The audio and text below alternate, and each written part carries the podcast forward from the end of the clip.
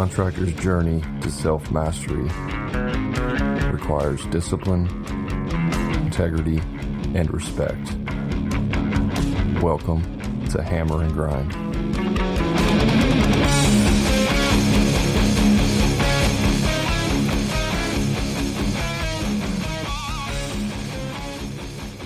What's up, everybody? I'm your host, Brad Hebner, and I'm here with my co host, Eric Triplett, and welcome to Hammer and Grind, the podcast built for contractors.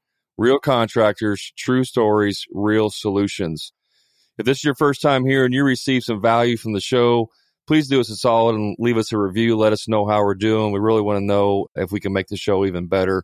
And I do want to take a second to talk about our private Facebook group called the Profit Club. It's a group we've created to help contractors put profit back into their P&L. And if you'd like to learn more about that, jump on over to our website at hammerandgrind.com and click on the Profit Club. On today's show, we're going to be talking about an important topic transitioning from craftsman to businessman. Eric, what do you think is, about this? I mean, this is a constant battle for me. Just, just so you know, I mean, I, I might be crying by the time we finish talking about this before it's said and done because this is a big topic for me. Let's see if we can get some tears out of Eric tonight. I'm an I personality. I got, I got a couple of kids. You know, easy to make me cry. Yeah. So, like, this is an interesting topic, right? Why would someone want to transition from being a craftsman to a businessman? You know, we we've talked about off the mic about different reasons, but what do you think? I mean, why would somebody want to transition? Why not just stay a craftsman the rest of your your career? Okay, let me I can really point out the very beginning of this all. The very very true beginning. You get a job for someone, you're an apprentice, you learn a trade, you become a craftsman, a you know, a journeyman in whatever you're doing. And you know, you're working good and you love what you do, you get your hands dirty and all this stuff. And then suddenly you're like, man, if I could just do this for myself, I could make more money and I wouldn't have to have a boss anymore. I could have, I could have freedom to do whatever I want, make more money. And that's really where the transition begins. I think that is the, that's inception right there. Do you agree? So once you decide that you can do better on your own, that's where you get that seed of wanting to become a businessman. Is that what you're saying? Well, I mean, that's the crossover. That's the beginning of the crossover. So whether, whether you're working for a big company and you feel like underappreciated and you think you're kicking ass and you're great at what you do, and then you got a side job and then you build something for your mom and wh- whatever the craft is, whether it's from building ponds or cabinets or whatever, you know, then then all of a sudden your family and friends realize how good you are because you talk about it because you like being a craftsman of what, whatever trade it is that you do, and then all of a sudden you're doing a side job for your mom's girlfriend's husband, and then their neighbor wants one too, and then you're like, wow, this is kind of cool. And my boss has been kind of a jackass lately. I feel underappreciated. People don't say thank you to me enough. I'm just going to start my own business. Boom. Now you have to become a businessman. That's an interesting way of looking at it. I mean, I think there's some people that come out of their mom's womb wanting to be entrepreneurs. You know what I mean? And then they just somehow figure out or, or fall into the trades and then uh, ultimately plan on being a businessman. But okay, well, I, I think let me interrupt you there because they're already in the business. They're they want to be a businessman more than a craftsman. That's what I think. If they have that DNA, you know, entrepreneurship, they're selling lemonade, they're collecting baseball cards, they're flipping stuff. They get into something, into a trade, and then they're like, "Wow, this could become a business for me." You know, but they're already in that business mindset. It's not the craftsman turning to a businessman. It's very different. Yeah, and that's pretty much what I did. I mean, I consider myself a businessman first and then a craftsman second. Even though I started out in the trades about 15 years ago, I was, you know, I started out in the trades, but I always consider whenever I started my business, when I made the decision I'm going to start my own business, I always consider myself a businessman first and a craftsman second. I'm 180 degree opposite of that. I was just like, I'm just going to do what I like for people and collect the money and figure it out along the way. So I was totally polar opposite. Yeah. We're still polar opposite. So it's interesting I. though. I mean, even though I consider myself a businessman first, I still had to go through the craftsman phase. I basically had to start out as a craftsman and then make the transition to businessman. And, and we'll talk about that here in a little bit. But, you know, basically going from out in the field into the office, right? I mean, that's kind of the the easiest way to talk about the transition. But what you're saying is that some people are just born entrepreneurs and some people are born craftsmen and then they decide one day I could do better than where I'm at. I'll just start my own business. Yeah, for sure. Did I get that right or did I mess that all up? No, no, I think I think that's exactly the thing. You know, it's interesting that you're a polar opposite of me. So as we have this conversation, we're getting the two different sides of the of the coin, really. So I mean, for me right now, if if you said, "Hey, Eric, you know, oh, you're a businessman," I'm like, eh, yeah, you know, I mean, I'm I'm a craftsman I, and I run a business. You know, for you, you're like, yeah, I'm a businessman. My craft, my trade is this. I, I still talk like that. Uh, the realization, though, is I know I need to be a businessman. I work at it hard to be better at it every day. It becomes easier and easier for me to be a, an artist and a craftsman. And it's still hard for me to like work on that businessman stuff. Like, oh, okay, cool. Let me work on these KPIs. Let me look at the numbers. Let me look at the percentages. Let me see how to scale, you know. So for me, it's more exciting the artist side than the businessman side. And I want to be I wish I was more excited about being a businessman, but currently at this point in my life, it's just the necessary evil that I have to do. Yeah, that's interesting. I mean, you built your whole identity around it, right? The pond digger. I mean, you literally in your yeah. name or you build ponds, you dig ponds. Like you can't even you can even if you were to go into your office full time, your entire identity around the business is built around you working out in the field and it's a blessing and a curse because you know sometimes when I build a pond, I want to empower my guys to go out and do it, and then sometimes the homeowner's like, "Oh, are, are you going to build my waterfall?" I'm like, "Oh no, I'm gonna. My team's going to do it. They're amazing. I've been working with them for years. I've trained them. They're going to do your waterfall." And they're like, "Oh, I, I mean, I thought you were going to build the waterfall." You know, so it's it's a weird transition, and I'm still stuck in that because I I really do love getting my hands dirty. Still, I really do. Yeah, I mean, I, I still enjoy, you know, going back out in the field on certain things. So, I mean, I do like that aspect of it. I mean, I do like to build things and work with my hands. I get tired sometimes of sitting in the office if I'm, you know, in here every day for several weeks in a row and I don't have to go out and do anything. Yeah, I mean, that's interesting. I always say, you know, when they say, what do you do? I don't say I'm a handyman. I say I own a handyman business or I own a contracting business, right? I'm an owner. I'm a businessman. Yeah. I'm not a craftsman. So it's so funny. I'm smiling so much right now because I'm like, I build koi ponds. I touch people's lives with water. You know, that, that's, I'm like, I'm a craftsman. I bet you like touching people's stuff, don't you? I love touching people's lives with water. That's what I love. so this is interesting because we didn't talk about this ahead of time as far as how we got to where we're at. So it's basically polar opposites, which shocker here. I don't think Eric and I ever agree on anything. So sometimes it's rare. it's that anomaly sometimes, but it's cool.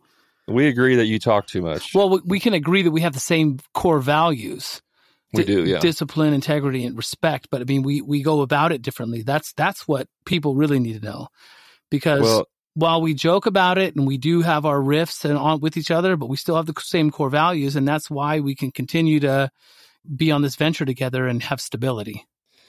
Yeah, and that's honestly that's why I wanted to do this with you because you are opposite of me. I mean, we do see things differently, and I think it, it presents a, a unique angle when you have two different people who have that core value. We have the same goals as far as helping other contractors you know so we kind of have the foundation and we kind of have the destination on in lock but everything in between we may do it a little bit differently and i think that's helpful to get a, opposing views on things sometimes so that some people are going to resonate with me some people are going to resonate with you and i think we can all learn that way.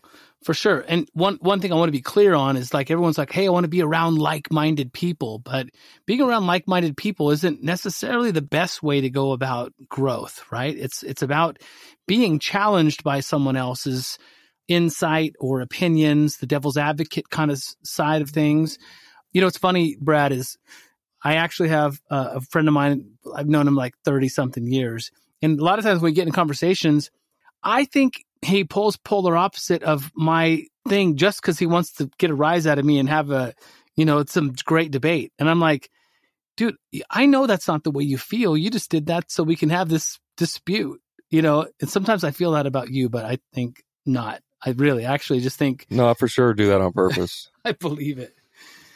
Listen, let, us get back to the transition because the transition is important because I feel like I'm still in transition after 20 something years, right? 25 years, I'm still in the transition. I still lean one way. Well, I mean, it's a journey to self mastery. It's never ending. It's it's not a destination. It's a journey. So yeah. I don't think you'll ever fully transition. No, no, no. Listen, because a lot of people can transition. They can go from like, "Hey, I'm in the field. I'm going to transition to be the business part, and I'm going to hire out people to do the rest of the stuff, and then I'm going to work on work on the business instead of in the business." To me, I, I still get caught there. And so when I talk to true businessmen that came up in a trade came up as a craftsman, made the transition. Now they are in the office all the time and they're in the hiring and then they're in the firing and then they're in all that other stuff. Like those people do challenge me, like, dude, you have to get out of the field. But I'm like, I don't really have to. I, I know I have to find this balance.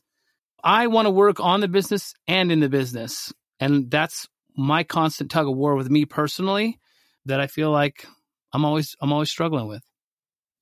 Yeah, but listen, when I say you're constantly transitioning, you transition from the field to the office, right? And then you transition from hiring a salesman and now you're not doing sales anymore. And then you transition to a general manager who's running the business for you. So there's it's still even though you transition from the field to the office, you're still constantly transitioning up the ladder until eventually either you're not doing anything in your business and it's running on its own without you or you know you sell the business and move on. But it's still a constant transition. So even though, yeah, you're going from a craftsman to the office, you're still continually transitioning throughout the whole process. That's what I meant by it's a journey of, of not, you know, never ending transitions.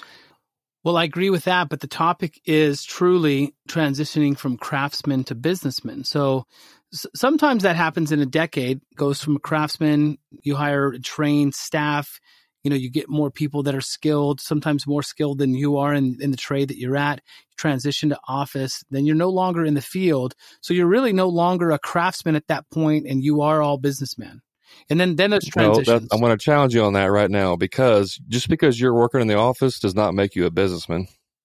Well, I mean, truly. So yeah. you're still in transition. You're you're still in transition. You're not out in the field, but you're still transitioning to businessman. So you're kind of in between. I mean, some people that might take months and some people that might take a decade, you know, like, so yeah, yeah that transition can happen. But the truth of the matter is, as soon as you step out of the field and you put the craftsman bag down basically and come into the office to make that transition, whether you do it in a month or a decade, I don't give a shit.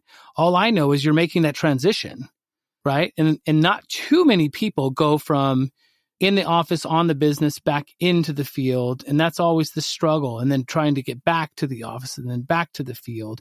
For me the balance i'm trying to create is i want to be like water and go flow back and forth between whatever i want to. So the goal for me is to do that e-myth that contractors e-myth philosophy where you get the business running so smoothly you can sell it.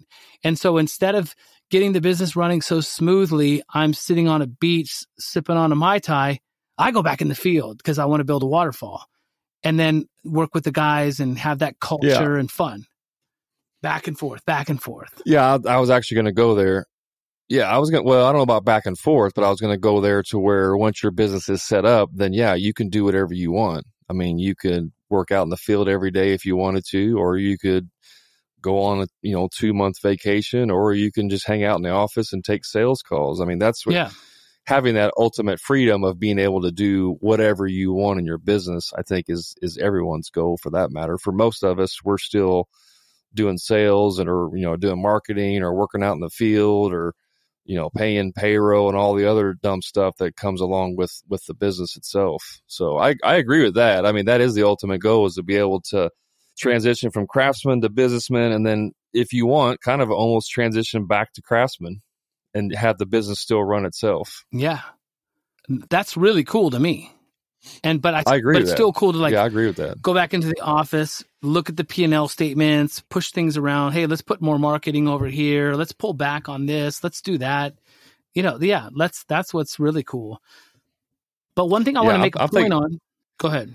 Well, I was just going to say, I, I'm thinking even bigger than that, like where you have literally have a general manager running your business. So you're not even looking at the P and Ls except once a month. You're, you're meeting with your general manager once a month and, or once a week or whatever. And it's like, Hey, where are we at? Good. Okay, cool. I'll see you in a week. I'm going to go out and play in the, in the dirt. Yeah. Yeah. But see, here's here's something interesting I want to talk about because I imagine people listening to this to this podcast, they're either still working for someone else, wanting to make the transition on to do their own, or they've already made the transition and they're a craftsman, they're doing well. You know, there's there's going to be all the different aspects of people listening to it, clearly, right? But if you go back to inception, you're a craftsman, you're working for someone else, you're a skilled, you know, highly skilled laborer or a highly skilled craftsman, and you want to make the transition. When you make the transition and go out on your own, the first, you know, couple months is probably cool. Maybe the first year you're getting a side job here, you're making a little bit more money, and then it's like, oh crap, I got to pay taxes. Oh, I got to set money aside. Oh, shoot, you know, I need help. I need someone else to be able to complete this project. Maybe I need to hire someone. So all this stuff starts to happen. So running a business in contracting specifically, there's over a hundred positions in a well-oiled machine. There's over a hundred things that has to be done, all the way down from sales to purchasing to uh, logistics, HR, payroll, like you name them all. If you list them all out, they're all there. And so when the tradesman, the craftsman's like, Hey, I'm going to start my own gig. I got a side job last week and I made four grand in two days. I think I could do this every day. What they have to, they have to immediately start transitioning. Otherwise you start to slide downhill. And it's a tough road in the beginning. For sure. That's how I got started. I did a job for actually the guy I was working for, myself and another guy that he knew. He wasn't working for us, but he knew him as another contractor. He's like, Hey, I'm not going to do this job. It was tearing down this brick off of a house. A car ran into a house and damaged it. And we had to take all the brick off the front and haul it off. And, you know, some brick mason or somebody gave him a ridiculously high quote. And the guy I was working for was like, Hey, I don't want to do this. If you and uh, Jeremy want to do this on the side, I'll just pay you guys a couple thousand dollars, you know. Yeah. We're like, cool. Yeah. Heck yeah, let's do it You're like, dang. so we went out there and did it and you know we both made a thousand bucks or so each and i put that in the bank and that's what i used to start my own business with i had a truck already i had a few hand tools and i had a thousand dollars in the bank and i set out on my own so i mean it's kind of like what you were talking about earlier in sense of you kind of get fed up i mean the guy i was working for i mean we were only working like 20 hours a week because he wasn't a hustler he, he was perfectly content with barely working enough to get by and I'm like, I gotta, I gotta freaking live here. I gotta be able to pay bills and stuff. So, I mean, I figured it out that I could actually work, make more money by myself working 20 hours a week than I could working for him 20 hours a week. So that's Yeah. what launched the whole thing. Well, I'd like to think that most of our listeners they're, they're kind of falling in that that category. I think what we're talking about right now probably resonates with a lot of people, and that's why they're still listening because they've either they're in that position currently, they've always struggled with that position, or they're getting ready to do it. Right. So I want to talk a little bit more about the transition. So the transition, whether you want it or not, I think a lot of people do want it because I think I think ultimately most people are driven by money. I would like to think that and that that is also going to translate to time hey i want more time with the family. I want more time for myself. I want more time for my hobbies. I want more money. I want more things. And so that's probably a big motivating factor of it. And so when you're a craftsman and people are paying you for your trade you're still trading your time for money. And so then you start to think like well if i get on an apprentice then i can get more work done. I have more time on the job, I'll get more money. That apprentice becomes talented, and then I get another apprentice and then another one. And then so all of a sudden, you got six guys working underneath you, and you think you're going to have more time and more money, but there's this weird transition where you're making the same amount of money with six times the liability and less time with the family. Yeah. I mean, you got caught into the cog. You got, uh, Yeah. you got stuck Yeah. in the cog of the machine and you, you don't know how to get out. Now you have to work harder because you got to sell more jobs to keep six guys busy. And, you know, you're probably not pricing your jobs right because you don't know any better. No one taught you how to do your books the correct way and how to market and all that stuff. So you're trying to figure it out as you go. And then you're just, it's just a never ending cycle of work harder, get more jobs, hire more people, make less money, work harder, hire more. You know what I mean? It's just, it's just a cycle. Yeah. And uh, I did that for like eight years. I mean, just Well, you're, you're smarter you than know, me, so because I did I it for check- longer than that. Well, I think everybody knows I'm smarter than you, Eric. Oh, I don't think that, that's a question. no, seriously though, I if there was one thing I could have changed to go back, I would have said, "Hey, dummy, you need to hire a, a coach or you need to find a mentor." Because I was like, I can figure this out on my own. I don't need anybody to tell me how to do it. Also, I was I was I had an ego. I was too proud to ask for help. You know, I, I would always made the excuse, I can't find a mentor. Nobody wants, nobody's going to mentor me. Well, I never even tried. hmm I never even tried to find a mentor. Well, I mean that that's one way to go about it as well.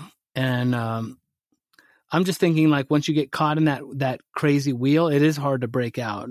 You know, and I, that's what worries me about a lot of contractors that are coming up and trying to get things figured out. So, I mean, the question is, when the original emotion to get you to start that transition, you don't really realize the transition. You don't realize you're transitioning from a craftsman to a businessman. I mean, for me, that's how it was in the beginning. I was just like, hey, I'm, I had to become a businessman. Like, not because I wanted to become a businessman. I just had to because the way things developed and grew. Like, so there's, there's also a point where a craftsman working solo could probably make a, a pretty damn good living, right? And not take on too much Mhm. liability and too much risk, but you're still trading time for money, your, your craftsmanship for dollars. And so I think most of the time, you know, as Americans, I mean, in living the American dream, it's like, hey, I want a nicer house. I want a nicer car. Hey, I, oh, shoot. Now I, I got two kids and they're almost going to graduate. I need, I need money for college. And so like suddenly you hit a wall of how much you can make for trading your time before you have to scale and be forced to be in the bus- businessman role. That's that's a weird that's a weird spot. That's evolution. That could take five years, ten years, twenty years. We don't know. Everyone's different. Or, I mean, it could take six months.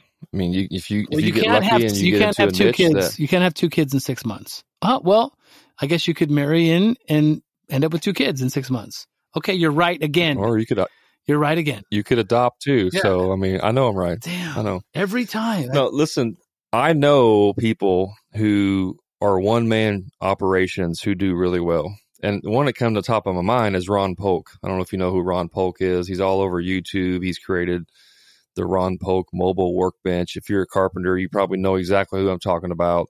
And I don't know a whole lot about his business, but I mean, he works in his business every day as a craftsman, right? And and he's been successful at it. So you can definitely be successful as a one man show, maybe a two man show type thing.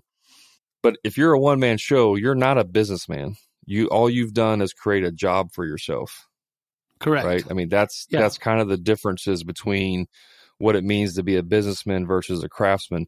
And again, there's absolutely nothing wrong with being a craftsman and being a one man show. I know several people that do really, really well financially hmm as a one man show. But this topic, we're talking about making that transition. So we're assuming that people who are listening to this want to make the transition to be a businessman, but they're stuck and they don't know how to do that. Copy that. But as as far as this Paulk guy that you're talking about, it sounds to me like he might have some support on the back end. Maybe his wife could be an integral part of his business. He created a widget. The widget is is either he sells plans to make that widget or he sells that thing. And so that supplements his income and helps him provide scale in his life, whether it's a home or providing college for kids or whatever it is that's scalable in his life. And he could still be a craftsman with maybe one guy helping him out. So there's interesting twist there. And I'm not saying it can't be done, but I'm saying it's probably not really, really common. I would say it's more common than you think, but I, I don't want to go down that road because that, that doesn't matter on this conversation. Uh, we're talking about people that want to make the transition, but they're stuck and they don't know how to. And you brought you mentioned earlier the E Myth, and I, I want to talk about that for a second because anyone who's like, "Hey, I'm thinking about becoming a contractor," is there any advice you can give me or is there any resources you know whatever books to read? My number one thing i always tell every single person is you need to read the e-myth by uh, michael gerber. It's actually the e-myth revisited is the version because that pretty much lays out the model of what it means to be a technician versus a business owner. Like you mentioned earlier having the systems in place to be able to do that and when I read that book, I didn't read it until several years into my business. It was like huge eye opener. And, you know, ever since that time I read that book, I was always trying to get closer to creating that in my business based on that book. And and his end game is sell the business. Yeah. And so I believe 100% that when you start a business, your end game should be to sell the business, regardless if you ever plan on selling it. So I've fought that for years because, you know, I, I don't really want, I mean, I felt, I was always saying like, hey, if I won the lottery, I'd still kind of go, I'd still go out and build ponds. I'd build whatever, what I wanted for whoever I wanted, whenever I felt like it. Right. But, you know, as I get older, my transition is still kind of flexing one way to the other. And so I think about selling my business now. You know, I mean, as I broke 50, I'm like, okay, uh, do I want to do this forever? You know, at what point does the body start to slow down and go, "Hey, you're you're getting too old for this. You can't lift rocks anymore." Right? Yeah, exactly. And you know, when you're 25, 21, 30, when you start your business, nobody knows what the future holds, right? Nobody knows if you're going to sell. I mean, you could be like, "I'll never sell my business ever. They'll have to kill me." That's me.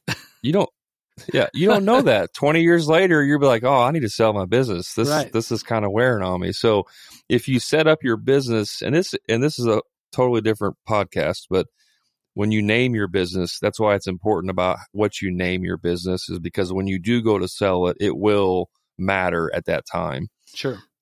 But if you set it up to where that you can sell the business, it forces you to have to have systems in place. It forces you to, to build a business that can run without you, which is the main thing you have to do in order to be able to transition out of the field and into the office and then ultimately into that position of being able to do whatever you want.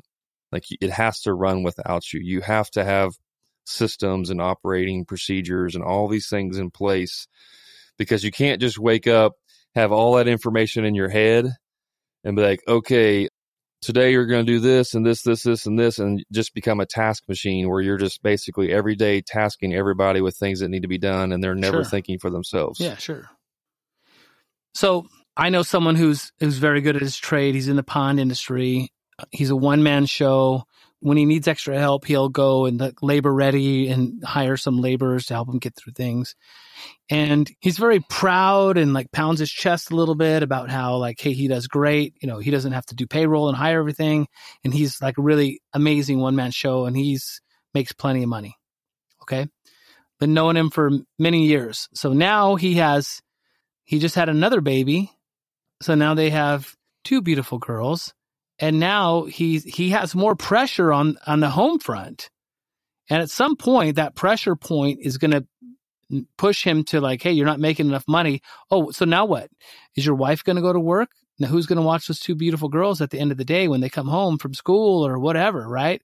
So the pressure starts to build and and that's when when things start to change. They start to think like well maybe i should hire someone. Maybe i should go from you know, my tradesman, my craftsmanship to becoming a businessman and stuff like that. Here's the point that I really want to take home right here. In 2015, I had a world class construction company.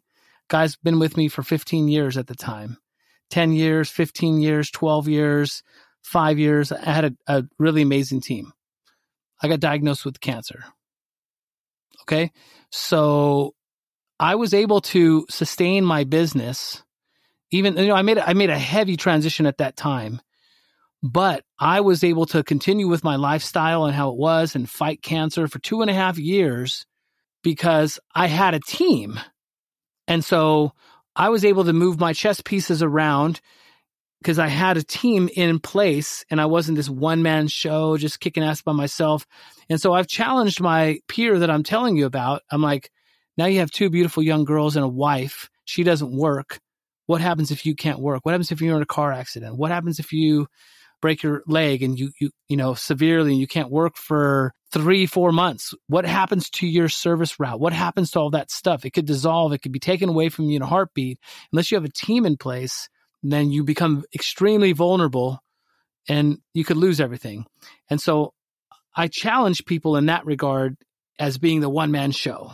And that that's my that's my soapbox i wanted to talk about Well, yeah. I mean, when you're a one man show and you fall off a ladder and break a leg and you can't work for three months, who's going to take care of the business? yeah You know what I mean? You're going to lose all your customers. and not too, able not to too many not too many contractors or not too many craftsmen have the businessman mindset to say hey i need six months worth of bill of, of money in the bank to cover everything in case of an emergency hey i need some backup cash most of these guys that transition from craftsmen into businessmen they you know if they're making 70 80 thousand dollars a year and they can move to a hundred they're spending all hundred. They're not they're not saving anything.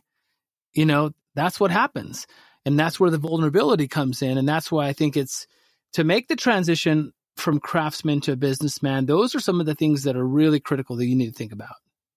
Absolutely. And you you said something that's funny because I go to Lowe's or Home Depot to get some materials or whatever, and I roll up and I see a new contractor truck that I've never seen before. You know, a new business that I've never never heard of, never seen. And you know, they may have a magnet on the side, or they may have vinyl stickers on the side, real small.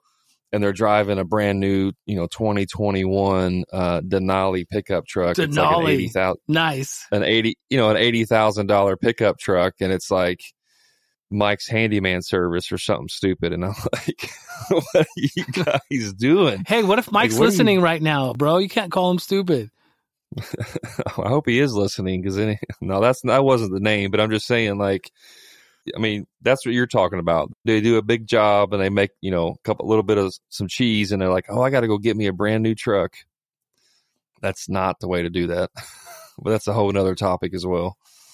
Yeah, man. Yeah. I I have peers that are in my network that I've known for 20 years in my business model that go through that. Highs and lows, divorce, down, girlfriend up, you know, split up, down, uh, like just get a big job, lose his ass on another, up and down, up and down, like just total roller coaster.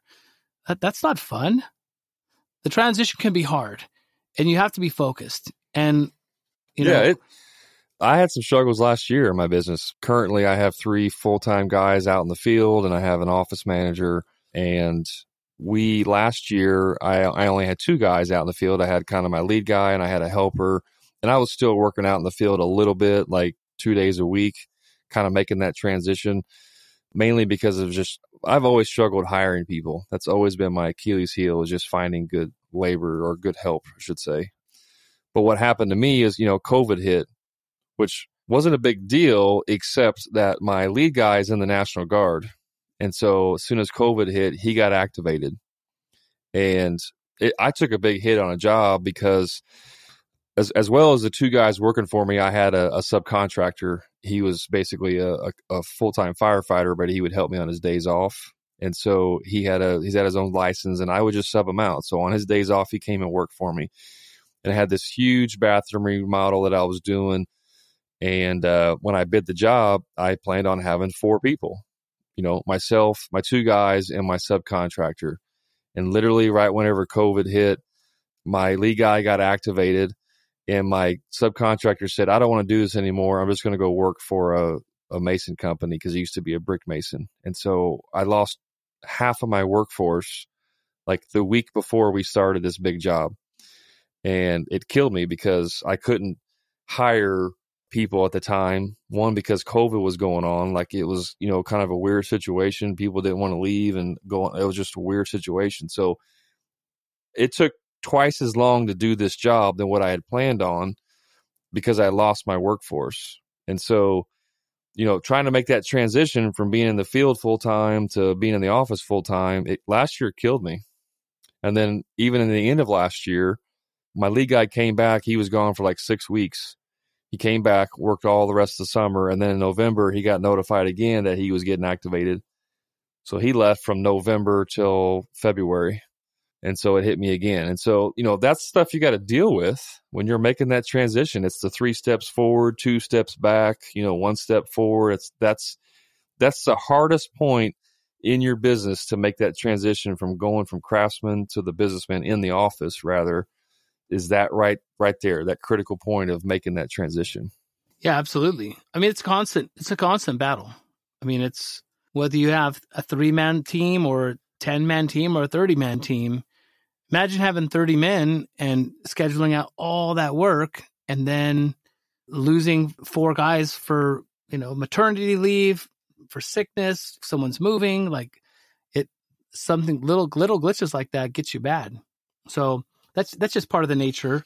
Not everyone's cut out for it. We've already talked about that. Yeah, so I want to throw down a couple things that helped me make this transition because I know some people are probably asking like, "Well, what can I do? Like how can I make this transition?" And I just want to throw down a couple things here that I believe you have to do. And it's what I've done in my business. And I'm still constantly doing this today. But like I mentioned earlier, is you have to create systems. And, and it doesn't have to be complex by any means. It can literally just be a piece of paper that you write down, like your steps of how you do that job. Because in order to be able to hand that off to another person on your team, they have to kind of know what to do, right? Like you can't just say, okay, Eric, now do this, go do this. Step one, go do this. And then when you get done, let me know. And I'll give you step two. And when you get done with that, I'll let you know. Like, that's not the way you do that. Right. So yeah. if you create some type of system that's easily transferable to a new person that comes on board, you could say, look, this is how we do things. Just follow this system here. And it kind of lays out what to do. Sure. Right. So you, you have to be able to replicate that the next thing you got to be able to do is you have to hire A players. You can't hire C players and expect to be able to replace yourself in the field. Yeah. It's just not going to happen. You have to hire A players. And in order to do that, you're going to have to pay more money. You're not going to get an A player and pay him $10 an hour. Plus, the problem is if you think you're an A plus or an A plus plus player and you hire an A player, you're constantly critiquing them that there's a big problem right there too that I'm sure people are, are struggling with. Like, well, I can do it better. Like, well, it's a dude. This is an A quality work. Just because you do A plus doesn't mean it's not satisfactory. There's a big problem right there. Well, here's that's true, but here's another problem. People don't want to hire A players because they're threatened by them. They think if I hire an A player, basically an equivalent of myself, then he's going to come along and say, well, I can do this, and he's going to go start his own business. Well, because right? that's because the A player craftsman got pissed at his boss and left and started his own business, and so they, they've already did it, so they know it can happen to them. Right. So, but that's not true. That's mind poop. Like, well, not everybody wants to do. Not everybody wants to be a businessman. There are A players out there that do not want to own their own business. Well, sure. They don't want the uncertainty. Sure. So they're out there so when you say like, "Oh, I don't want to hire an A player because then he's going to learn, I'm going to teach him everything I know, then he's going to go start his own business." Well, that may happen, but it also may not happen. Well, that you know what I'm saying. So you can't use that as an excuse. But here's what happens, Eric. You got me fired up now. I'm about to throw down the hammer. Oh shit! When you hire a an A player who's scared of someone else, and really it's not even an A player. Usually it's a B player. But if you hire a B level player, he's not going to hire. Let's just say you have like managers in your team or whatever. They're not going to want a A player to come on because they're not going to want to hire someone that's better than them. Right? They're not going to want to work with someone yeah. that's better than them. If you have a B player on your team and you hire an A player and he comes in and starts showing up your B player, your B player is going to start sabotaging him. Sure. He's going to start doing things because he feels threatened by him. Right? So you can't do that. You have to hire A players. Now, if you have a laborer, don't get me wrong, if you just have a general laborer who literally doesn't do anything but sweep the floor or pick up, you know, that's not a critical position. But in order for you to transition out of the field and you're going to hire like a, a foreman or a lead guy or, you know, someone in that capacity, they need to be A players. It's that agree, simple. Agree. Wait a minute. Did you just say you agree with me? Yeah, I agree with you all the time. You're the one that doesn't agree oh with me. Gosh. And then the last thing I want to say is you have to learn, and this is I struggle with this. And literally, like in the last week, I've been making transitions myself. But you have to learn how to delegate. But more importantly, you have to learn how to delegate outcomes. And so, a lot of people think that they delegate stuff. You may say, Hey, Chris, I want you to go build this pond. Or, Hey, John, I want you to go build this bathroom. Right. And I want, when you get there, you're going to do this, this, this, and this. Well, that's not delegation. That's just task setting. So when you delegate outcomes, you're saying, This is what I want the outcome to be. I want it to look like this. This is our standard. This is how I want it to be when it's done how you get there is up to you. But this is how I want it to look like when it's done. And that's how you learn to delegate outcomes. Now, you're going to have to, again, if you have systems in place, your systems are going to help you to achieve the outcome that you want. Obviously, you can't just throw somebody out there and say, oh, here's a picture of what I want to look like, make it look like that, because they may take three times as long to get it done. Right. And then you don't make any money. So there's there's some checks and balances in there. But this is kind of a 30,000 foot view of what you got to do in order to make that transition. I like that. Outcomes. I like that a lot. Yeah, and you that's your job as a business owner is to set up the system and then hire people to run the system. So I'm like I tell my staff pay the taxes so I don't go to jail. That's the outcome I want. I don't want to go to jail, so make sure our taxes are paid. There you go. See? You just created a system. Yeah, it's beautiful. That's that's literally my system. yeah, you might want to be a little bit more detailed than that, but that's the basic premise. Right. No, it's it's good. It's good. And and I I still struggle with that sometimes because part of what I do is is is, you know, it's artistry. It's like there's artwork in it. So it's like you know, I'm trying to train a piece of art to someone. Cuz I mean, there's functionality in ponds, but then there's art of landscape, you know. So I, I struggle with that. But I, I love empowering my guys to create their own masterpieces you know that they can be proud of that our clients are proud of and then i'm ultimately proud of as well. Yeah and full disclosure here just because i do these things doesn't mean it works perfect. I mean literally just this morning i go out to a job site two different job sites to check on them and literally i found things at both job sites that weren't acceptable right so it's like okay I got to crack the hammer. I got to bang the hammer a little bit and be like, okay, this isn't acceptable. We need to fix this. So, you know, you're still going to have that, but but it's not like every 10 minutes, okay, boss, what do you want me to do next? Okay, boss, what should I do next? You know what I mean? It's like this is what the yeah. outcome, make it happen. And then I want to check you along the way. Okay, we we got off that. We derailed a little bit right here. Let's come back this direction and do this next time, blah blah blah. So that's what you have to do is replace yourself as you move up.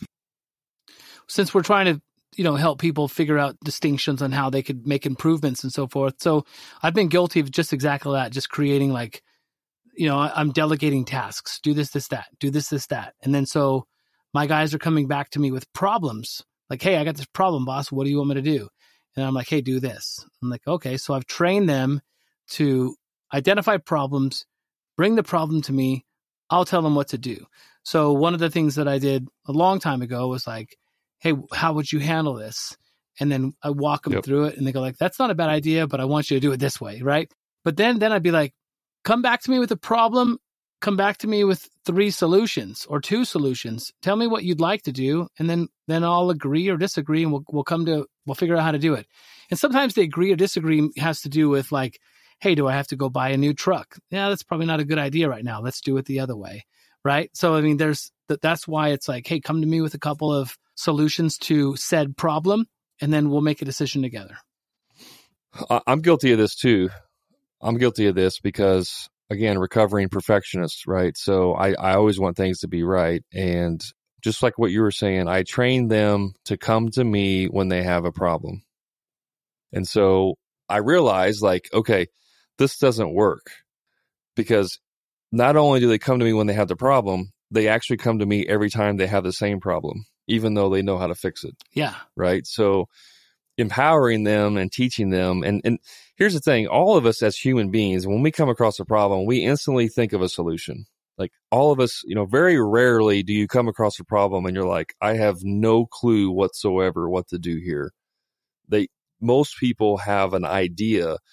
And so that's where, like what you said, what do you think we should do? What would you do if this was your business?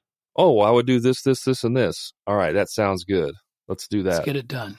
You know what I mean? And then Yeah. training them kind of, and it's going to take a while to do that. But I came up with a um, a worksheet or whatever you want to call it, and this is what it says. It's a team handy our business. We want autonomy and uh, autonomy and decisions wanted. I have this printed out on a piece of paper, real big bold. It's hanging on the wall everywhere. Autonomy and decisions wanted. I want them to be able to make their own decisions out in the field. I don't want them to have to rely on me. Mistakes Yeah. are welcomed. Mistakes are welcomed. It's okay to make a mistake. But the next one, lessons learned, encouraged. If you make a mistake, that's okay, but you need to learn a lesson from it, right? And that's encouraged to learn lessons. And then finally, ownership and outcomes required. So I want you to make your own decision. If you make a mistake, that's okay, as long as you learn a lesson and you better own up to that shit when you do it. Did you say that? Did you say a bad word right now? I said the bad word. Oh my it. God, that's hot. You must be fired up right now. You got me fired up on this. That's good stuff. I love it. I mean, it's Yeah. it's good functionality. I mean, it's good. It's good explanation of what how to get your your team to function underneath you and make those decisions. You know, there's nothing worse than someone going, "Hey, hey, boss, we have a flat tire," and like change it, take go drop it off to get it repaired. Let, let's like let's go. So yeah, I think I think that's all trained. I mean, and that sounds maybe like simplistic, but sometimes you have to start at the most simple things to expand upon and build upon that that foundation to um, creating autonomy. Yeah, and listen, when you're creating your systems, you start with the easiest thing. You don't sit down and literally write out your standard operating procedure in one day. That's not how you do it. You come across an issue and it's like, why are we always having this issue? Why do my guys always forget to lock the trailer at the end of the day when they come back? They just leave the trailer unlocked. Why does that happen? Well, I'm going to write a I'm going to write a procedure for that. When you get back, uh, unhook the trailer. You know, step one, unhook the trailer. Step two, put the tongue lock on. Step three, lock the trailer doors. Whatever it is, like you literally just write that out and then put it in a book. And then you share it with your team. You talk about it at your next meeting. You're like, listen, guys, this is what we're going to do from now on. And maybe you post it on a wall for a week so they get used to seeing it. And you just keep doing that. And you just build micro systems until six months, a year, two years later, you have an entire SOP written. hmm For you, it looks like an encyclopedia, like eight inch thick. It's like this massive Bible. Page at the page. You would be shocked to know that I do not have an SOP written. I, I really don't. I, I'm telling you, I did this wrong for eight years. I'm 11 years in, Mhm. so I'm still playing catch up. Yeah, I think we, I think we all are because I mean, it, hindsight's twenty twenty. We're always trying to build upon it. I mean, that's one of our one of our values that, that we lean on is constant, never ending improvement. You know, like, we're always going to be doing this. Three years, eight years from now, we're going to be talking about how this podcast maybe could have been better. You never know. And I want to leave with one final thought, and then I think we should uh, shut this down unless you got some more to talk about. But my wife, she's a very smart woman, and she, I would come home complain like over the years. I'm like, man, this, I don't know why, you know, so and so did this. It's like common sense. Like you just, you don't do this. You know what I mean? Or you, you should know better to do this or whatever it is. And my wife would say, yeah, but did you tell them? And I'm like, well, no, I didn't tell them. It's common sense. Everybody knows you're supposed to do this. And she's like, but did you tell them though? Yeah, I'm like, no, I never told them. Okay. Well, don't you think maybe you need to tell them first so they know how to do it the next time? And, you know, it, to me, it's common sense. But the thing is, it's not common sense. It's common to me because that's how I've been doing it for so long. That's how my brain works. But the way your brain works and the way your employee's brain works is totally different. So if you don't tell them, this is how we do this, this is what I expect, they don't know. So all you do is end up getting frustrated over and over and over again. And I mean, I literally have wrote out like this is what the end of a day looks like. Like the day is not over until you do X, Y, and Z.